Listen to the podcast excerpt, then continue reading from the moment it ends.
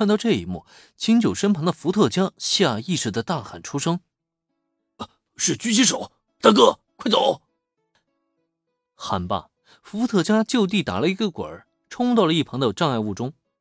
与此同时，再看原地的秦九呢，他却并未在第一时间闪躲，反而是举枪对准了子弹来袭的方向，打算加以还击。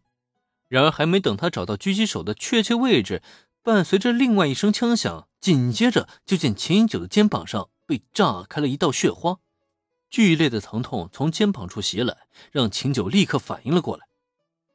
秦九心里很清楚，这是一个高手，别说自己身体已经受伤了，就算是完好状态下，凭借他手中的武器，都不可能是一个狙击高手的对手。刚刚下意识的还击举动，绝对是自己最愚蠢的选择。都是那个该死的女人，竟然为自己惹来这么大的麻烦。下意识看了宫野美美的位置一眼，发现那个女人已经死的不能再死了，心中暗骂晦气的同时，秦九也只能强忍着肩膀的剧痛，连连闪躲子弹的追击，最终成功躲在了障碍物的后面。大哥，我们该怎么办？不远处，伏特加的墨镜都已经在激烈的翻滚动作中丢失了。狼狈的他忙不迭的连声向秦九询问：“走，我掩护你，开车。”危急关头，秦九咬着牙，以最快的速度朝子弹方向连开数枪。虽然知道自己不可能打中那狙击手，但他却可以借此机会掩护伏特加上车。只要上了车，就能以最快的速度撤离这个危险的地方。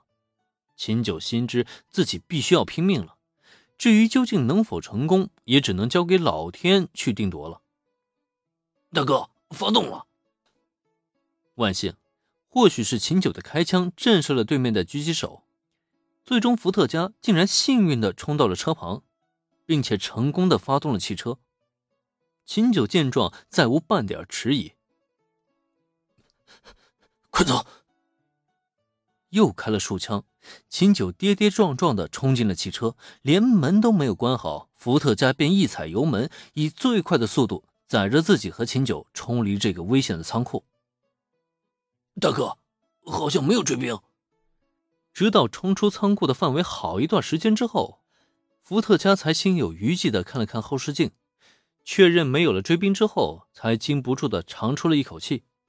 可是这时，再将目光转向到副驾驶的秦九，大哥，你这是？不看不知道，一看吓了一跳。当看到副驾驶上的秦九肩膀上血如泉涌，伏特加顿时被吓了一大跳。别废话，仔细开车，立刻送我去救治。我，怒气冲冲的瞪了伏特加一眼。秦九此刻满脸凶相，只可惜他的这个表情并没能维持太久，还没等把话说完呢，他就因为体内的血液流失太多，直接陷入了休克的状态。眼见到这一幕，伏特加不禁大声的呼唤：“啊，大哥，大哥！”而同一时间，位于仓库的顶楼，林恩和罗贝尔特却已经收好了狙击枪，并且目视秦九和伏特加的车直至消失。故意没打他的脑袋，只是打肩膀的话，应该死不了人吧？轻轻摇了摇头之后，林恩发出了一声感叹：“刚才击中秦九肩膀上那一枪啊，是他亲手开的，目的很简单，就是为了让这场大戏啊演得更加真实一些罢了。至于为什么没有直接干掉秦九，今天演的这场戏啊，就是为了给秦九和伏特加看的。”如果把他俩都干掉了，这场戏还有什么演下去的意义呢？更何况秦九这个最惨的反派，让他就这么死在这里，实在是太可惜了。林恩还指望能不能从他身上多薅几次羊毛，看看能不能触发更多的打卡任务呢？当然不会这么容易就让他死掉啊！而且将来柯南与秦九之间的斗智斗勇，不也是相当有看点的一幕吗？只是呢，虽然只打了肩膀。可狙击枪的巨大威力也明显不是常人能够受得住的。万一秦九真的因为这一枪而挂掉，好吧，那也只能说是他的命不好了。反正对林恩而言呢，也没什么损失就是了。说罢，林恩和罗贝尔特先后来到了仓库里，走至宫野明美的尸体前，林恩发出了一声轻咳。好了，宫野明美小姐，戏已经演完了，不用再装了。随着林恩的话音落下，再看地上的尸体呢，竟然在动了动之后直接站了起来。没错，这一切的一切都只是一场戏而已。宫野明美的腹部被炸开的血雾啊，是提前准备好的血袋；他中的那一枪啊，则是由林恩的魔枪激发的。虽然看着是挺唬人的，都能把人给打飞了。